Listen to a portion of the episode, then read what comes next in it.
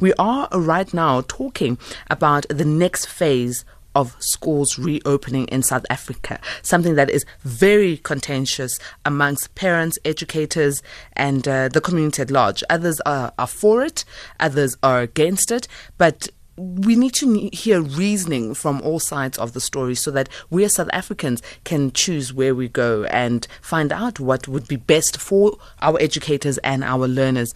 And we already know that most of the academic year has been eaten away uh, by us being under lockdown. Talking to us about this, we've got the president of NAPTOSA, which is the National Professional Teachers Organization of South Africa, Mr. Basil Manuel. Thank you very much for joining us, Basil.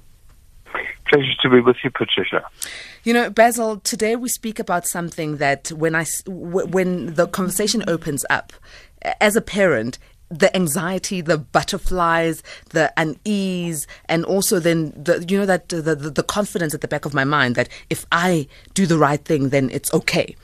It, it just comes up. So it's it's going to be quite an emotional conversation from my side as a parent, and from your side, from uh, NAPTOSA do you feel that the reopening of schools for the next phase is one that we are ready for as a country? Patricia, um, it, there's a simple answer. But let me first say that as NAPTOSA, we've always stated and we believe that the best place for children is in a school, but not at all costs, because um, at the moment we simply can't see that the department will be ready with the supplies of those non-pharmaceutical intervention measures, the so-called PPEs, that are essential to protect both the teachers and the learners and the non-teaching staff. And that is a, a, a basic minimum set by everybody. And uh, we have almost 6 million children returning, just a little more, in fact, uh, uh than 6 million. And already we can see at this stage uh, given that we have done a survey of principals and we've asked them to tell us if their schools are ready, and we've asked various questions.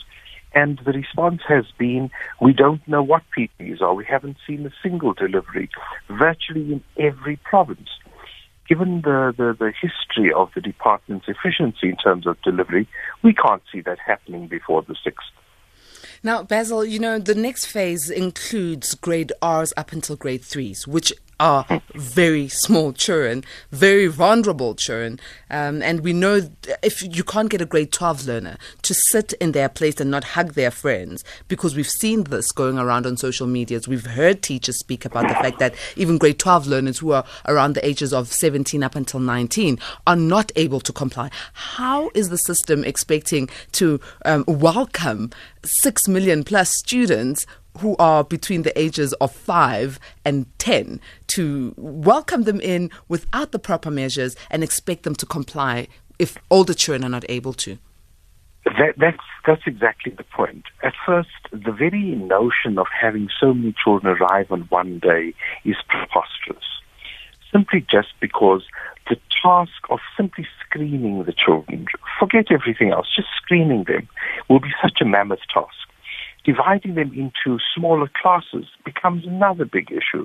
And I can go on and on with this. So it hasn't been thought through enough. But those are simple things to solve because you can spread it out over the week, which is what we have suggested. However, there are things that are almost impossible to control, and you have just highlighted that. Uh, the little ones the first thing the little ones do, and I, be, I was a principal of a primary school for 18 years, they would run up to you and just, just to want to touch. Because uh, the, the, the, sensory perceptions of little children is very heightened. But by feeling and touching, they feel connected. And this is the reality of how schools work. And of course, it's going to be enormously difficult. Remember, this also comes with an additional form of trauma. If suddenly I can't touch, and I've always done it, why does my teacher not want to have me touch anybody now? And so that begins another level of trauma that we haven't even begun to address. The anxiety levels of children is what we are so worried about. I will talk about teachers a little later. But for the children who have come from home where is it they've probably probably been drilled with this, don't touch, don't take off the mask, this is important, please listen. and they come to school, and school is suddenly a very, very different thing to what they can remember. Can you imagine the amount of anxiety those little ones are going to come with? And that is what we worry about as well. Are you a parent listening to us right now? What is your feeling? Are you ready to send your little one between grade R and grade 3 out into the big open world that is marred with COVID 19 with the ever increasing cases next week? Are you ready? Are you open to it? Are you an educator? What are your thoughts about the reopening? What are your anxieties? Please do call in on 0891 104 207 or 011 714 4045. You can also SMS us on 41391 or WhatsApp 0614104107. We've got the president of NAPTOSA, which is the National Professional Teachers Organization of South Africa, Mr. Basil Manuel, and he's just giving us where they stand as NAPTOSA uh, concerning this particular issue of the second phase of schools reopening. Basil, would it be safe to, to, to say that this academic year has already been tough? And with it being tough, the reopening is going to bring more and I don't, I don't know, more or exaggerated pressure, not only on the learners, because that's what we've been looking at, but on the educators. Patricia, it's been like nothing we've done before. I think everybody will, will, will want to forget this year, just for the things that, that uh, identify as 2020. But in in the school, I think we've also been very unfair as the education department because we've hyped up this loss, this issue of loss. And as NAPTOSA, I've been one of those people that has been constantly saying, what has a grade four child lost in reality? And I'll tell you what we will gain by using the year differently. If in this year and the remainder of this year, we only taught reading, we only ensured that children's language skills improved and that their mathematics skills improved. We would achieve more than in any other year before this because those are the weaknesses in our system. So here's a golden opportunity to forget about the rest. Besides, you can check with any little kid, and you, I, I, I'm assuming you're a mum, if if you have a little kid that is in grade three and the child goes to grade four, they can't remember a thing from the previous year. They remember how to write, they remember how to count, and they remember how to read. Mm. And those are the things we need to reinforce. Let's stop hyping up and stressing parents out with over-assessment, etc. There are really important things that we need to do. Where our problem lies is with matric. And I do believe that there too we have made mistakes. We are at odds with the ministry. We believe we should have altered the matric syllabus. But having a high stakes test at this time is not realistic when children have lost a full term. Remember, there are kids that haven't lost, but there are kids, and ultimately it's your poorer child that has lost more and to expect them to recover a full term is a bit unrealistic and unfair. We could rather have altered, the universities would adapt to what we're doing, and it wouldn't compromise the quality of the exit certificate. But there is this fixation with the syllabus and the fixation with assessment, and as a result, we're not listening to reason. The entire world has changed their high stakes exams to exams that are more acceptable and in tune with the reality of what has happened. So that too becomes for children. You, you know, if you're a parent of a matriculant, you are a matric yourself. True. So every single parent is having babies, I'm telling you. They are stressing to no end. And they then stress out their children in return. And of course, the teachers are stressed because uh, teachers are judged by the pass rates. And this is where the great pity lies. We are not seeing the potential in the year.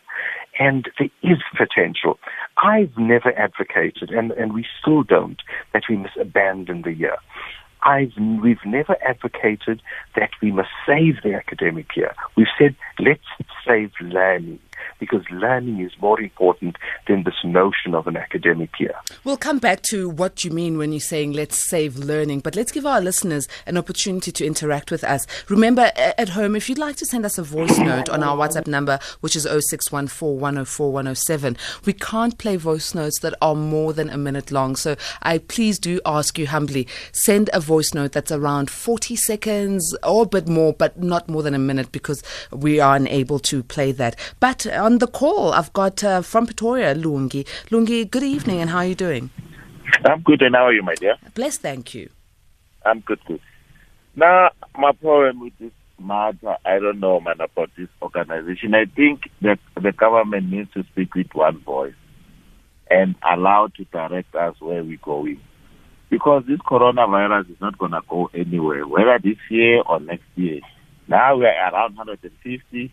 Maybe by next year, according to the projection, we'll be around 500,000 cases which are positive.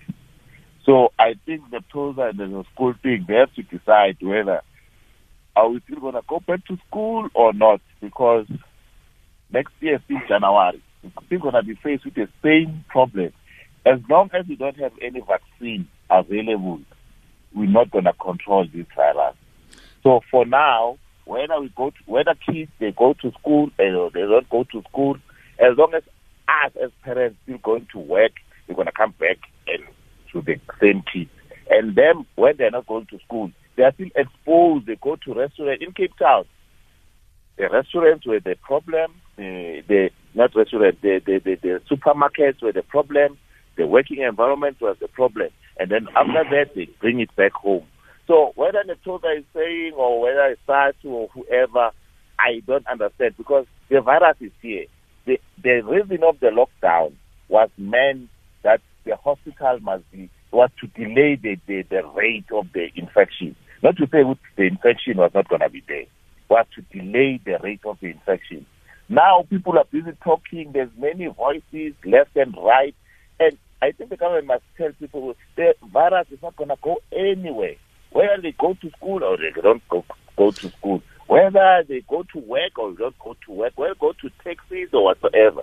But we need to have safety measures that will help us to control everything that is what are the safety measures to, to, to, control? All these politics about left and right and whatsoever is not going to help us. Lungi, I want to ask you something. Do you have children that are of school going age? Yes. And are you ready for them to go back to school? The thing is, Okay, now personally, I'm a doctor. So, so you're the lucky guy who's got the inside info, okay? So I, I go, I'm more high risk than my kids they are.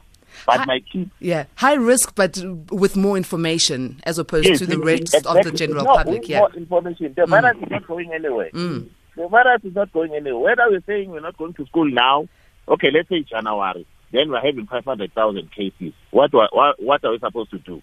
It means that next year must also the vaccine be in schooling. It's like saying going back to work. People are now back at work. But there are cases there and there. You see? And then you need to control what is available in your hand. Because now there's no vaccine. There's nothing that you're going to do. So you, you're going to take your kids back to school and you are no, you, are you for, for, fortunately, my kids are in private school already. They are having virtual learning and all those kind of things.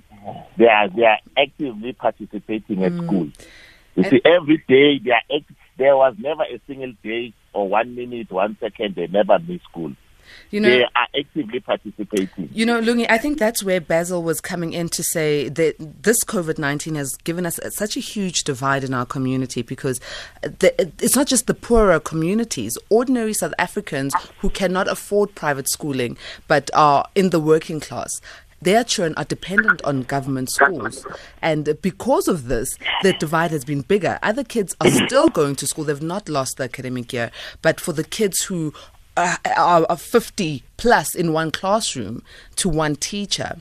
Um, and the classrooms are of small sizes and they don't have the infrastructure to be able to go onto virtual learning, then it becomes a problem. But thank you so very much, Lungi, uh, for your viewpoint. I'd like us to go to Gole. Gole is in Polokwane. Gole, thank you very much for joining and holding so patiently. How are you? Yes, I'm, I'm very patient. I can uh, tell. You see, I, I don't understand. Lungi came very well because he's a doctor. Mm. He knows that from the day there is a prospect for vaccine, I'm not a doctor, I'm in the engineering technical field, but I understand things, how things work. It takes a minimum of 18 months for that to go through trial and it is certified. The maximum could be 24 months, which is two years. So from the day it is there, it will take full two years. Is Mr. Basil saying we are going to sit at home until 24 months? Secondly, is the poor who are disadvantaged because they don't have uh, virtual learning. The poor are not educated as I speak today, but the rich are going on because they can do it from home over the internet and the line. So it's the poor who are now disadvantaged. We want them to go back to school. I've got children. I stay in Pretoria with my family. I've got triplets who are 11 years old and the elder sister who's uh, uh, 13. She's in grade 7. They're back to school now already. The triplets want to go back to school because they're tired of sitting at home. But be as it may, this virus is responsible. You know one thing, I'm a government employee. Government employees are spoiled because they are paid full salary when they're sitting at home. If we say, Mr. Noptosa and SADTU, get only 75% of your salary when you're sitting at home, I'm telling you they will run back to work. You say only full-time em- employees will get their full salary. We are spoiled. We are getting full salary. We are afraid of corona, but we are full in the malls every day. We are full in the taxis every day. We know how to use the mask. But at work, we don't go. There's no way we are going to sacrifice this, this, this, this academic year. It's only the, the poor who will suffer. Because we are waiting for our children, poor people, who are waiting for our children to be educated to pull us from poverty. And it will never happen without education. Gole, thank you so very much uh, for giving us your um, understanding and viewpoint there. Basil, uh, let's respond. Uh, before, in fact, before you respond, uh, I've got a WhatsApp here, and uh, Anonymous says, I agree with the previous caller being Lungi uh, that this COVID 19 is not going away, just like HIV, AIDS, and Ebola. Things are going to get much worse. So, in response to Lungi and Gole, w- what do you have to say, Basil? Absolutely. In fact, we're on the same page. We and I started off by saying we believe the best place for children is in the school. And so, and we are not opposed to being at school. What what our issue is is that the safety measures are not in place for the next cohort. And that is why we're saying the next cohort is not ready to come in because those safety measures are not there. But with those safety measures in place, absolutely, Naptosa is fully in favor of, the, of all the children being in school for many reasons. Socialization being one, safety being another, uh, even food being, being, being another, besides also just learning. And I want to agree.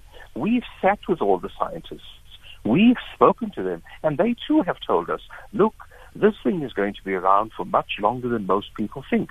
So you can't suspend the academic uh, cycle for a year or two or three. You can't do that. And that is why we're saying, let's get our act together. Government must ensure that our children are protected and the teachers are protected. And yes, we must get back to school. But we can't get back there without those measures in place.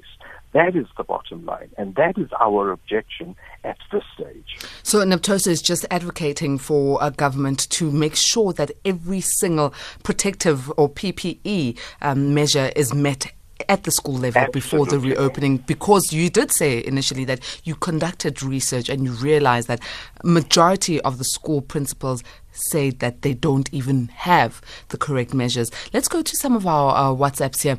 Anonymous says, Hi, Pat. I think reopening of schools is a bit extreme. Some teachers and healthcare workers live in the same household, and more cases might arise from there if they don't check that part.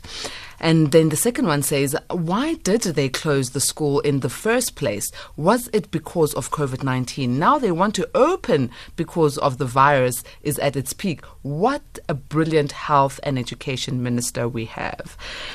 And then the next one says, Good evening, Patricia. You know, I find it very difficult to understand that primary school kids are said to be going to open when they really need supervision and cannot adhere to any rules as they are kids. And varsity students, the ones who are more mature than younger kids, are staying at home when their universities can adhere to the rules and the students are more mature to understand the current situation and know how to comply. This is from Kulego in Mthatha. So, um, varying op- opinions there from our listeners. Uh, Patricia, if I may, uh, the scientists have also shared with us that, of course, the, the smaller children are less susceptible and they don't fall ill so readily un- unless they, they have a comorbidity. But that is little comfort to a parent who says goodbye to a child in the morning. But of course, we are also concerned about our teachers because it's not only about the children. Uh, those little kids may be the carriers and may infect, even though we've, we've been told that they are neither infectious uh, as, as uh, to the same extent as adults. So that is the type of comfort we have. But our teachers are certainly falling ill. And as the, the one message said, uh, people are going to pick it up at home. People are going to pick it up in the supermarket, in the streets, where they where they gather and bring it back and of course share it, like we've seen in the school in in Mount Frere, in, in the Eastern Cape, where up to 200 uh, hostel kids uh, fell ill. And the reality is. Uh, we we can see all the pics on television. As soon as the kids leave school, even the high school kids, off come the masks because we are not accustomed to wearing masks and they are uncomfortable and the children can't wait to pull them off. So it's about discipline inside and outside and it's going to be, it's going to take a long while until we get uh, accustomed to this. But the bottom line is school is the best place. But under the right circumstances. Now, Sbusiso in Khayelitsha in Cape Town says there's no option for a black child in this racial inequality society. You save huge amounts of money so you can take your child to a private school to access the quality education. But because you're staying in Khayelitsha, your area has bad network signal to conduct a fair teaching and learning virtually. Let's discuss the inequality in the education system of South Africa, mostly during this time. Now, Basil, this is a, a real point, a real point. I mean, our first caller, Lungi, mentioned that his children go to private schools. So they have been learning. But majority of children are not able to go into private schools. And those who are in private schools and parents have been able to afford them the opportunity but live in areas that don't have good network signal, then obviously the inequality becomes even more, whether we're in the same school or not. And why, why, what can we do to address the, the, the, inequality in our education system. Why is it that we cannot then plead with uh, the government to bring up to speed our public education system so that we are not seeing majority of South African children um, in the back foot? Patricia, um, it's obviously one can't report on everything that happens in meetings, but when the, the unions have met with the minister, one of our big issues was let's learn from the schools that have managed to, to have the online lessons, and let's see how we can get it even to the furthest corner. Given that the, the, the, virus may be with us for a long time, there may be greater lockdowns, and then we must have a better reach than we've had now. And the first place where we start is to start with the issue of data. Because in fact, many, many, many families do have access to smartphones, uh, many more than we realize. But the issue is the expense of the data. And we've already started the process by engaging with government to, to apply more pressure so that we have uh, education programs being uh, zero data users.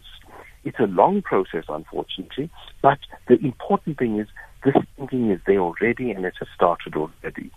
Yes, we, there are other methods as well. What we have been encouraging our teachers to do, because our teachers have been at school at the moment, and we've said, let's prepare for the eventuality that we may not see our children all the time. Now, if we don't have the electronic means, of course we have the paper. Let's create the workbooks. Let's create things so that learners go home with, with work to continue doing. So it, we haven't just been sitting on our laurels and assuming that uh, it's nice to sit at home and be paid, as one of your uh, callers have said. Uh, the reality is we've got to be thinking differently about this all the time. And the electronic means is the means that we will have to go. But it's an uphill battle. Definitely one of those battles that we need to look at.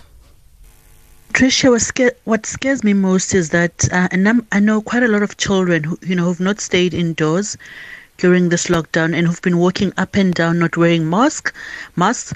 So those children are, are going to be mixing with the ones who've been indoors during the lockdown period. And also, I know quite a lot of teachers here in the Western Cape who've passed away. And I've met some who are very sort of traumatized about this COVID-19. So I don't know how are they going to cope with the children if they'll be able to look after these kids just to see they don't mix in the playground and they are all wearing masks. So it's it's it's a tricky issue and and I mean next week it's going to be raining. Oh gosh, it's scary. Well, it's one of those issues that we, Basil, are obviously we have you here to tell us what NAPTOSA has to say, but we need to wait for um, government to let us know what's the way forward. In closing, Basil, what are your parting words? My parting words are this: uh, as a as a union, and I want to say, I can even say all the other teacher unions want the teacher, want the teachers and learners back in school. But we've got to also stand our ground when it comes to the inability of government to protect our children. Promises have been made, statements have been made all over, and then principals say we've been given masks that have been stapled. They haven't even been sewn in the Northwest. In three districts. Mm. That is ridiculous. Soap hasn't been provided. So, Basil, I, I, I, need us to wrap our conversation because Zolega Kodasha is waiting for us uh, at the newsroom. Okay. Thank you so very much for joining us. Uh, we really appreciate it. And I'm hoping that next week you can give us time as the schools reopen so we can assess where we are standing. Thank you very much, Basil. Thank you very much. Have a good night.